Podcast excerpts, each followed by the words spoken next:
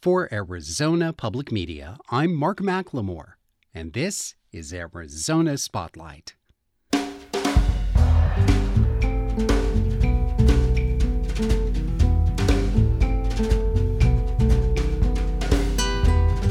Coming up, musician A.J. Croce, the son of the legendary Jim Croce, talks about finding his father's soul in the music that he wrote and the music that they shared. Author Michelle Ross speaks on creating literary worlds in miniature for her short story collection, Shapeshifting. And meet actor, writer, and producer Heather Massie, who's sharing the amazing true story of Hedy, the life and inventions of Hedy Lamarr in a new solo stage show. Those stories are next on Arizona Spotlight.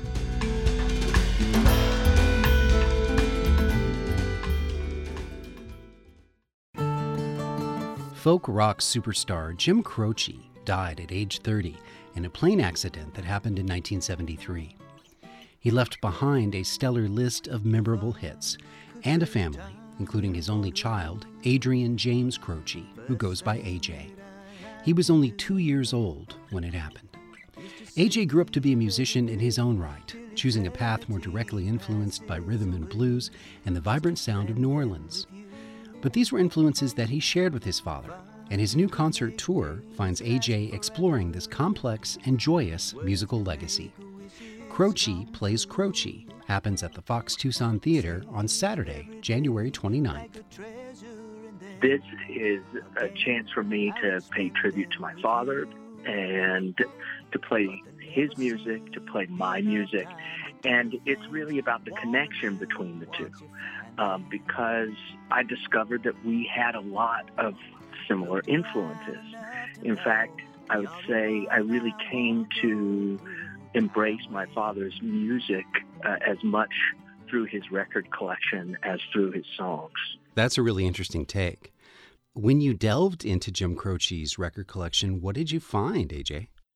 Well, you know, I was a kid and it was a collection I grew up listening to. So there was all kinds of stuff, certainly old rock and roll like like Little Richard and uh, early R&B stuff, um, tons of folk music, soul music of all varieties from Otis Redding, Wilson Pickett to uh, James Brown and Aretha, Ray Charles, there was stuff like Louis Prima in there. There was tons of great old blues and country stuff. So basically, the greatest music of the 20th century is what you're talking about. Yeah, pretty much.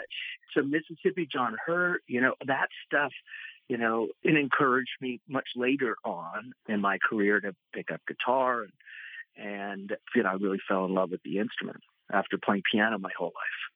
Right. When we talked last time, I asked you about why the the six strings called to you beyond the 88 keys. And you, you told me, you know, how that how that kind of evolved. But a couple of things yeah. that I really want to let our listeners know about if they don't know these stories that are associated with your family. And the first one is your mother, Ingrid, played an, an integral part in Jim Croce's musical career. So, can you speak a little bit to your mother's influence uh, in the music Absolutely. My folks met when my father's uh, folk group was judging this uh, hootenanny folk music competition in Philadelphia, in Plymouth Township to be exact. And um, my father was one of the judges, and my mother's group was called the Rum Runners, and they won um, this battle of the folk band competition. And shortly after that, they started writing together and uh, they fell in love. And my folks signed to Capitol Records around 1967. Uh, they recorded an album called Jim and Ingrid Croce. Unfortunately, it didn't do that well. So they, you know, they tried to um, move to New York and see if they could make something happen there. And and then um, my mother, you know, was pregnant with me, and um, my dad wanted to try one more time. He felt like it was his last chance, and that was really um, when he started writing his best work, without a doubt. There's kind of an urban legend that's attached to the story of a deal that your grandparents made with Jim about recording his album. Can you uh, can you tell us the truth about that? I don't know about any urban legend or any deal that was made. You know, my grandfather was a huge music fan, loved jazz, turned my father and um, consequently me on to people like Bessie Smith and Fats Waller. And so he loved music and he, you know, encouraged my dad to play music, but really thought of it as a hobby. So as a wedding gift, um, my grandfather paid for my dad to record an album. It was just independent, small studio. It was called Facet. There were 500 copies that were printed. That was around 1965 or, or so.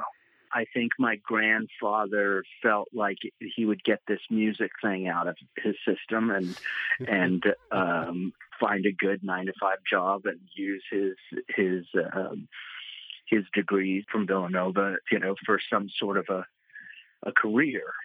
AJ, a really memorable part of our first conversation that came out around the time that your album, Just Like Medicine, was released and, and you were visiting Tucson was when I asked you about how you came to know your father, you said, I came to know him the same way as you did.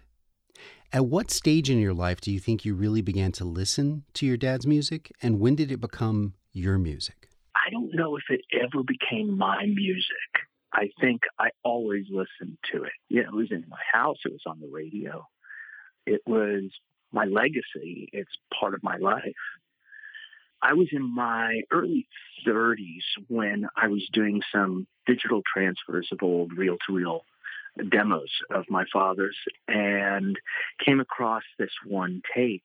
And on that tape, there were all of these songs that I had played since, some of them since I was 12 years old.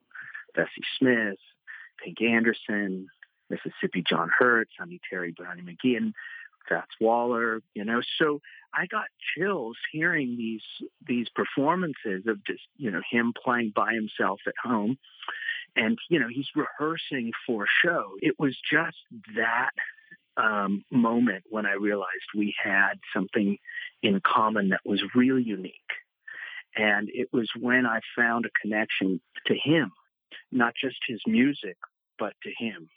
In doing this Croce plays Croce concert, I'm not trying to mimic or uh, copy my father's um, inflections or voice or anything. Uh, you know, I'm faithful to some arrangements and and I have fun with others. I play guitar on many of them, but some like Car Wash Blues, I get to play piano on and really have fun with with the roots of where that where that music came from. AJ Croce in concert on Saturday, January 29th. There's a link for information on the Arizona Spotlight page at azpm.org. The unexpected plays a big role in many of the 14 short stories contained in Shapeshifting, a new collection by Tucson based author Michelle Ross. It's an eclectic mix, and it asks readers to consider the inner lives of mothers and daughters, some of whom don't really even know themselves. Michelle Ross uses an economy of words, leaving nothing to waste. I began our interview by asking how she honed her writing skills, which reminded me of focusing a microscope. Kind of in a roundabout way. I mean, when I went to graduate school for creative writing, I thought I wanted to write novels.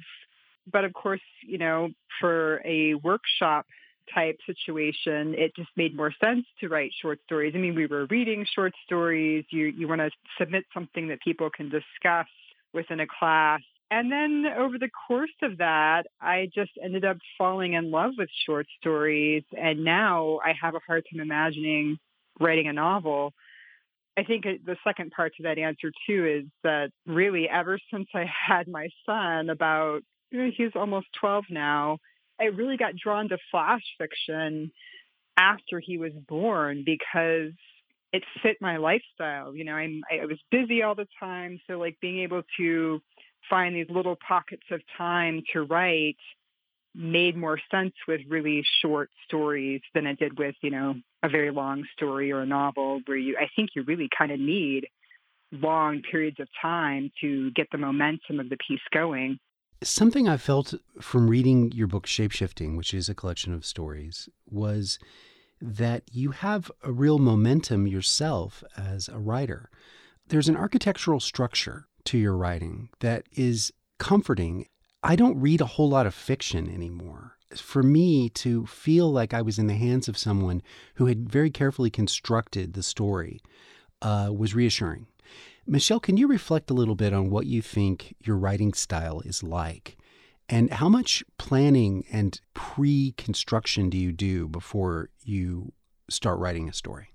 I really do very little to zero planning in most cases.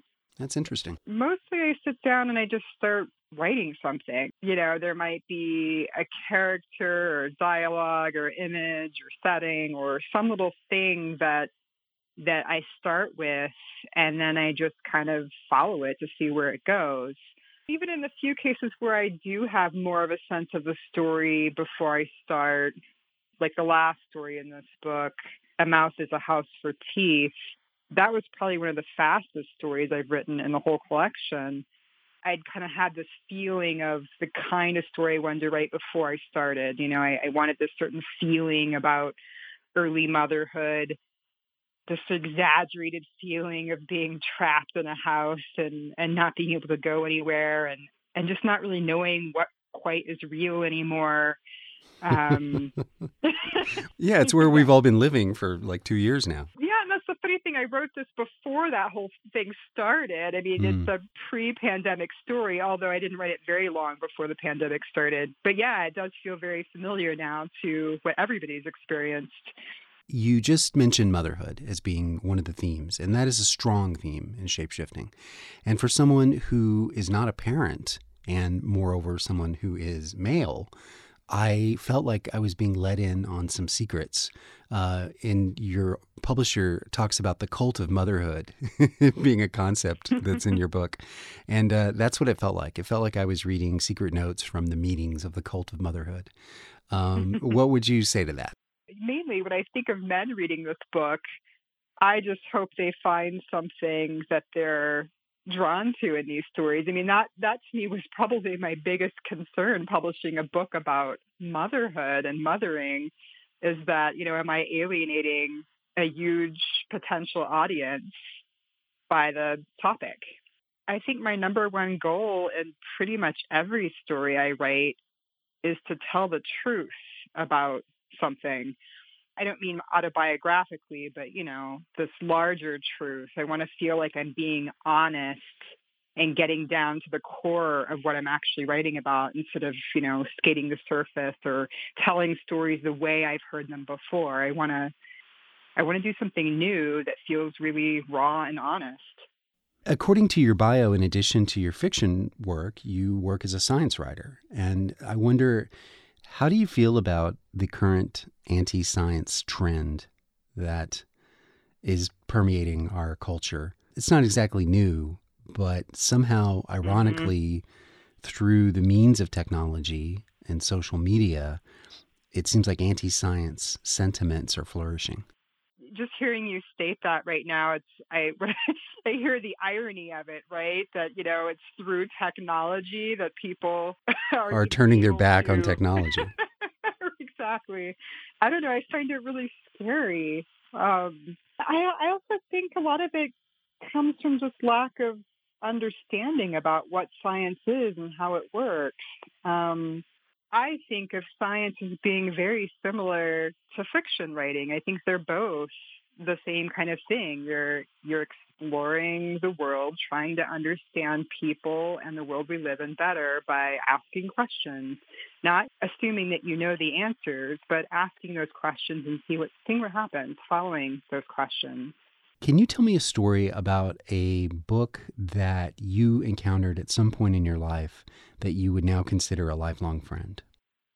Well, one book I just started thinking again about recently is Amy Hempel's short story collection, Reasons to Live. I encountered that collection when I was in college taking creative writing workshops. And up to that point, I had been reading, I don't know, more I would say, more traditional looking short stories. And her book, I mean, I didn't even know the term flash fiction at the time. Reasons to Live contains some flash fiction stories, but also even the longer stories. They're much more modular, these like very concise, dense little pieces that she weaves together to make a story. And it was kind of world changing for me. I mean, I had really struggled with plot, and this story just opened up all these new possibilities that had never occurred to me. It's to me one of my dearest short story collections for that reason. I mean, I love her writing in general, but but because it made such a difference in how I saw the short story as a form and its possibilities. And now Michelle Ross reads an example of flash fiction in this short story called Palate Cleanser. See this postcard of a hotel, this window circled in blue ink. That's the room in which I realized I would leave your father. You were there with me, in fact, though I'm sure you don't remember. You couldn't have been more than three. Your father was in Chicago for business, and on a whim, I drove us out of town for the weekend. I'd never done a thing like that in my life. Once we were settled into the hotel, I walked you down the street, a sidewalk shaded by enormous elms, ginkgos, and maples, to this French restaurant where they served a fixed menu every evening. Three courses, three choices per course. And in between the salad and the dessert, a palate cleanser. In this case, a lemon sorbet served in a little blue goblet. The grin on your face when the waiter set that blue goblet before you, your own little goblet. For the courses, I had given you bites from my plate. You had eaten that food dutifully, but only the sorbet made you smile before you even tasted it because it was beautiful, because it was all yours. That's how I felt at that hotel. It was the first time in my life that I'd stayed at a hotel all by myself. Well, not by myself, really. You were there. What I mean is, I was the only adult. I was in charge. I could do whatever I wanted whenever I wanted. I could, for instance, take my toddler to a fancy restaurant that her father wouldn't even take me to. It was a feeling I hadn't known I was missing. And once I felt it, I wasn't willing to give it up. Like how after that palate cleanser, when the waiter brought out that one chocolate souffle for us to share, your grin vanished. Your face reddened. The waiter had barely even taken his hand from the plate. I saw the look of panic on his face. You were the only child in the place, much less the only toddler. It was not the kind of restaurant where one took children. I quickly pushed that souffle toward you before you wailed. Michelle Ross's recent collection of stories is called Shapeshifting, published by Stillhouse Press.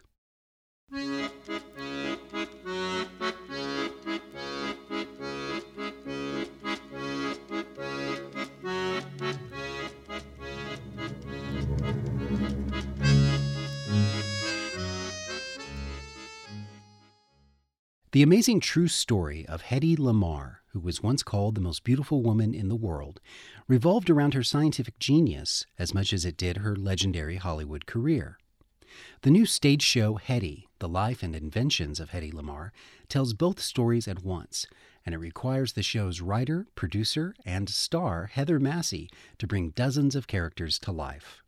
I will talk with Heather Massie about how she's able to do it next as she prepares to visit Arizona for three performances. We owe Hedy Lamarr a great deal in terms of the technology that we use every day. So, Hedy Lamarr during World War II wanted to improve torpedo guidance so that it could be foolproof. And to do that, she invented frequency hopping, which was changing radio frequencies very quickly so that a radio signal could not be intercepted. So it could be secret. It was called the secret communication system. And we now use her technology as frequency hopping spread spectrum technology in our cell phones, Wi Fi, GPS, Bluetooth, so many of our wireless systems we owe to Hedy Lamarr. no. How does one go through life like this with no one listening? But I have. I have all of you here tonight to listen to my story. Oh, my dears. I will answer your question. Oh, my love, and I thank you. Yes, you're right there. I thank you to do more than to marvel at the exquisite shapes made by my lips. Oh. Oh, do you think you can do this for me? Heather, when you began to do your research into Hedy's life, when do you think her exceptionalism really manifested itself? Her exceptionalism was really fostered by her father. She was very inquisitive as a child. She liked to take things apart and put them back together to see how they worked. And her father would uh, take her on walks and explain how a streetcar works or how a printing press works. And so she really had a way of understanding the mechanics of machinery at a very young age. So, growing up in Austria, Hedy was experiencing a kind of um, support from her father, it sounds like, that wasn't that common for girls of her era. She never admired any man in her life as much as she did her father. Um, so that, that really manifested throughout her life. He instilled on her that she needed to make her own choices and have her own mind and ask for what she needed. So she didn't have fear of pursuing things that people wouldn't think a young woman would do. And the fact that she was able to create technology, she was self taught. She left school at about 16 or 17. The only things she studied after that were performance, stage acting, and film acting. And uh, so everything that she knew mechanically was was self taught. She would buy books and she would she would learn on her own. These scientific and engineering results and experiments that Hedy was engaged in, she was doing concurrently with actually being one of the top leading ladies in Hollywood. She wasn't one that really relished the Hollywood parties. She'd rather have an intellectual conversation with a small group of friends or be at home at her drafting table creating inventions to improve systems in the world to make the world a better place. So she got to Hollywood in 1937. Her first film was Algiers with Charles Boyer. Mm-hmm. And she was in The Conspirators, which was MGM's answer to Casablanca, but was not nearly as successful. yeah. Mayer just wasn't willing to loan her out for Casablanca. But Hedy was able to break her contract. She was in a seven year contract. Um, and she broke at six years in order to produce her own films. It was during World War II that she decided she wanted to do something to support the Allied forces. So she was from Vienna, Austria. Her first of six husbands was Fritz Mandl, an Austrian arms dealer. And she overheard a lot of conversations with world leaders and her husband um, about the munitions that they were uh, commissioning, and um, she understood what they were talking about. They wouldn't have known that. So she brought that knowledge with her and decided that she wanted to create technology for torpedoes to make their guidance systems more accurate. So, were these adaptations adopted during World War II? Was it something that was easy for her to get the military brass to recognize the genius of? Ha, no, not at all. She didn't use her stage name, Hedy Lamarr, on the patent. She used her married name at the time, Hedy Kiesler Markey. And um, her co-inventor was George Antheil, who was an avant-garde music composer.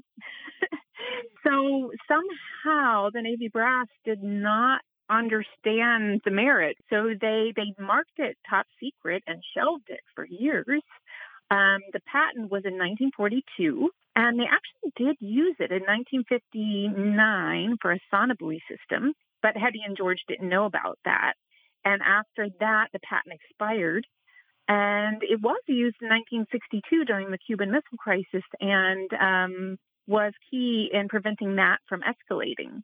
Well, did she pursue further technological endeavors? Uh, what year did Hedy pass away? She passed away in 2000.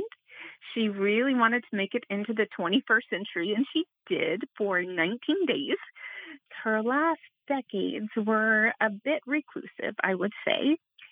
She she kept to herself quite a bit, and she spent a great deal of time on the telephone. And that's very appropriate since her technology for torpedoes, the reason why it's so intriguing and interesting today is the patent was declassified in the 80s. It really launched today's wireless communication revolution. It's in our cell phones, our Wi-Fi, GPS, Bluetooth, the MILSTAR system and military satellites, even things so ubiquitous as barcode scanners uh, use Hedy's technology. So, Heather, when you constructed this play, what story did you most want to tell? And, and where do we join Hedy Lamarr in her life when this play begins? So, as I said before, I wanted to feature a woman in science in a solo play, Hedy, The Life and Inventions of Hedy Lamarr. And in the play, the audience summons Hedy from the beyond in order to answer the question we all want answered. How is it that somebody so unexpected was able to create technology that we all use every day? So I, as Hedy, um, speak directly to the audience, and I also bring in all of the other characters in her life I play uh, 35 other characters besides Hedy in the play to make it more immediate for the audience to experience um, these different periods in her life. And so I play her father.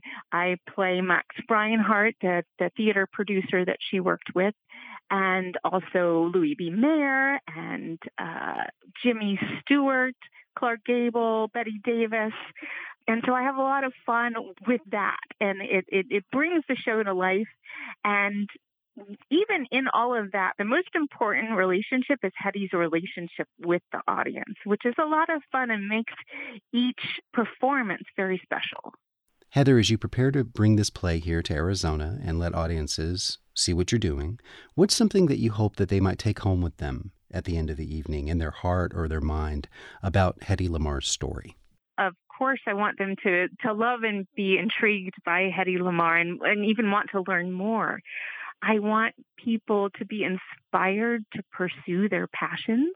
My mission with the show is to inspire audiences to make the world a better place, especially to encourage young women in science and technology and to establish Hedy Lamarr as a role model for intelligence, ingenuity, and invention. Yes, wonderful. Now, the truth that my beauty has been my blessing and it has been my curse. I curse it because I do have a brain, mm, as strange as that may seem. I employ my brain in intellectual conversation with those in favor of engaging and in pursuit of invention at my drafting table. In terms of my heart, it is always in quest of finding that which it seeks, but everywhere I find men who pay homage to my beauty and show no interest in me. There is a large part of my heart in a place that you may not recognize. I am in your pocket. My guest was Heather Massie. She stars in Hedy, The Life and Inventions of Hedy Lamarr, at the Tubac Center for the Arts on Friday, January 28th, and the Willcox Theater and Arts on Saturday, January 29th. Massie will then appear at CPAC, the Community Performance and Arts Center, in Green Valley on Monday, January 31st. You can find information and links on the Arizona Spotlight page at azpm.org. Thank you for listening to Arizona Spotlight.